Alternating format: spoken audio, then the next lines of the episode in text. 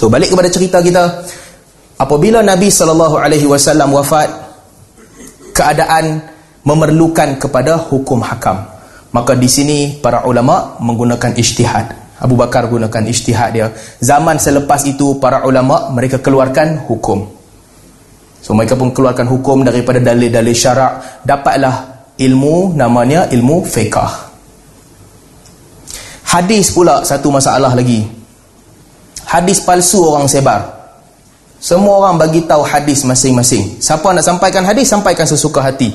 Maka para ulama mereka cipta satu ilmu yang mereka namakan dia mustalahatul hadis. Satu ilmu untuk screen apa yang orang cakap.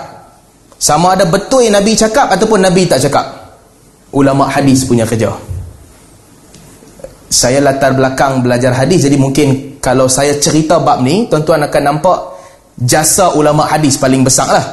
Tapi hakikatnya semua orang ada jasa masing-masing. Ulama hadis ada kepakaran mereka, ulama fiqh ada kepakaran mereka, ulama tafsir ada kepakaran mereka, qurra orang yang bagus dalam bacaan al-Quran ada kepakaran mereka. Semua ini ulama mencari dan juga menyampaikan hukum hakam agama. Kalau saya boleh ceritakan sedikit tentang ulama hadis ni. Sebenarnya hadis ni satu seni yang sangat-sangat berat. Sangat berat.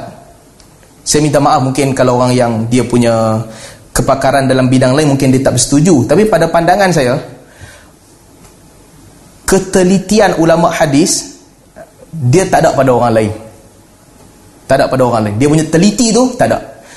Ingatan dia, tak ada pada orang lain. Tuan-tuan boleh, saya bagi contoh kalau tuan-tuan boleh, boleh bayangkan, kita baca Al-Quran sekarang kan, Hafs dengan riwayat Hafs daripada Asim. Hafs bin Sulaiman daripada Asim. Hafs pakar Al-Quran. Sangat hebat bacaannya sangat cantik bunyinya sangat kemas. Dia baca tak perlu pegang Al-Quran lah. Memang Quran dalam kepala dia. Tapi bila mai bab hadis ulama hadis kata Hafs banyak buat silap. Dia silap nama orang dia silap sampaikan hadis. Kalau dia sampaikan hadis kami kata daif so dalam bidang dia dia adalah bintang tapi bilang masuk dalam bidang lain, ah, dia bukan bintang. Dia banyak melakukan kesilapan. Di dalam bidang ni lah. So sebab itulah ulama hadis ni, mereka ada standard ilmu yang tinggi. Orang tak kenal ulama hadis tentang hafazan Al-Quran mereka. Sebab yang tu macam pre-requirement untuk jadi ulama hadis. Tak pada siapa bahaskan. Orang tak bincang tentang mereka punya bacaan Al-Quran dan sebagainya. Itu semua pre-requirement, basic. Tapi dalam bidang mereka, mereka sangat-sangat mendalam. Tentang ilmu. Kerana itulah sampai kepada kita sekarang ni, kita tahu hadis ni sahih. Hadis ni da'if. Sebab mereka telah bekerja kuat. Kan salah satu orang yang paling pada saya yang yang yang dia punya sejarah ni unik sikit tentang hadis. Biasanya kan, ini, ini cerita selingan lah sikit dalam hadis dia ada badi lah dua orang yang yang satu zaman yang sama kuat biasanya. Yang mereka dua-dua ni kira kuat. Uh, kalau di zaman uh, awal daripada Imam Bukhari di zaman guru dia dua orang yang hebat Abu Zura'ah dan Abu Hatim. Dua orang ni hebat.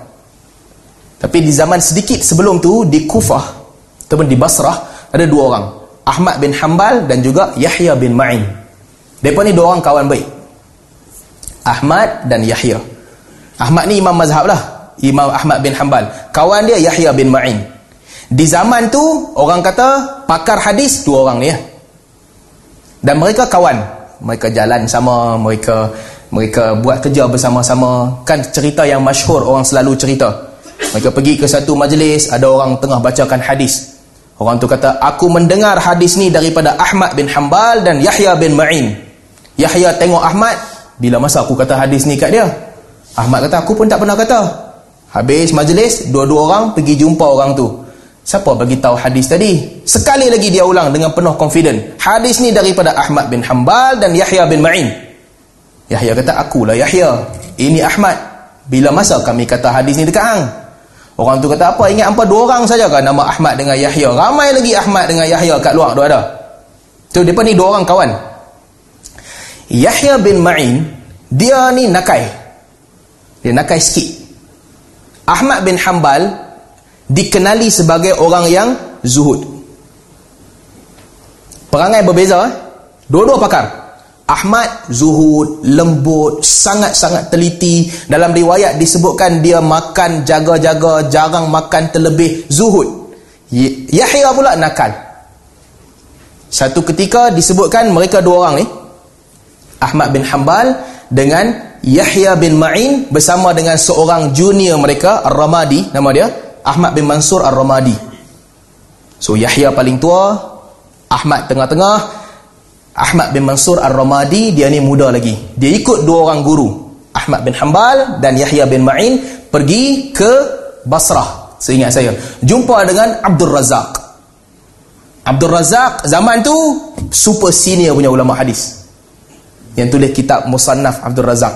Kan kalau tuan-tuan ikut kuliah-kuliah hadis. So, zaman Ahmad, Abdul Razak super senior dalam hadis. Orang jumpa dia, dia ni macam general lah dalam tentera. Orang jumpa, tabik.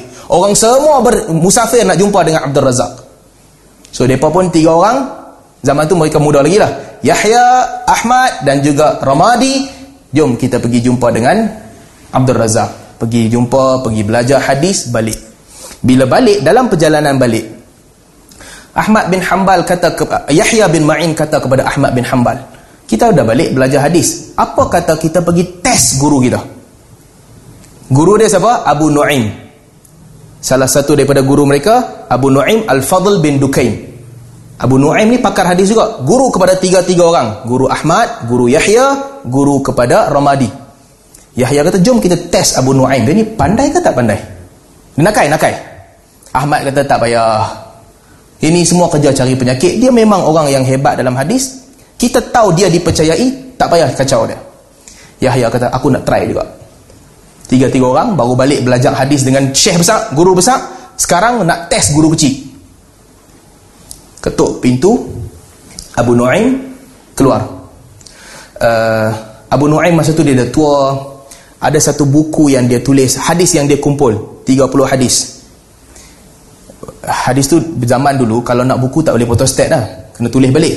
So Yahya pun tulis 10 hadis. Hadis ke-11 dia tambah satu hadis lagi tulis hadis sampai hadis ke-20 masuk hadis ke-21 dia tambah satu hadis tulis hadis cukup 30 lebih satu hadis dia tambah satu hadis lagi dia pun bawa buku dia kata Kak Ahmad hang ikut cukup aku nak test guru kita ini hari dengan budak kecil seorang lagi dia masih muda pada ketika tu Al-Ramadi pun ikut so duduklah mereka bertiga Abu Nu'aim buka pintu Yahya kata saya nak baca hadis Abu Nu'aim kata baca.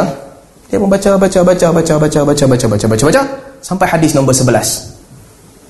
Dia baca, Abu Nu'aim kata, "Eh, ini bukan aku punya hadis. Bawa keluar daripada buku ni." Yahya pun kata, "Okey, buku ni keluar." Dia baca, baca, baca, baca sampai hadis nombor 22. Lepas 10 hadis. Abu Nu'aim kata, "Stop. Ini bukan aku punya hadis. Keluarkan dia daripada buku aku." Dia baca, baca, baca lagi sampai hadis nombor 33. Sampai hadis nombor 23 Abu Nu'aim kata stop Dia tengok Ar-Ramadi Dia kata Ramadi ni budak kecil Dia tak buat kerja-kerja tak senonoh main-main aku Dia kecil lagi Dia masih kecil Dia tengok Ahmad bin Hanbal Abu Nu'aim kata Ahmad ni aku tahu dia orang yang warak Dia bukan main-main kacau orang Dia tak mengusik orang Apa dia buat? Kaki dia ni Dia pergi tapak sekali dekat badan Yahya bin Ma'in Ni hang punya kerja. Dia pergi tendang sekali, dia tapak, Yahya jatuh. Mereka pun balik, dia tutup pintu, dia masuk rumah. Ahmad kata, Kak Yahya, aku dah pesan, jangan pergi test dia. Yahya kata, hang tak tahu Ahmad. Tapak yang kena kat dada aku ni, lebih aku sayang daripada berbulan-bulan kita musafir sama-sama. Dan Yahya bin Ma'in, kerana nakainya dia tu, Allah takdirkan dia ada satu kepakaran yang tak ada pada orang lain. Kepakaran dia apa? Dia boleh kenal di mana hadis-hadis yang telah ditambah, dimasukkan dalam buku. Itu kepakaran dia.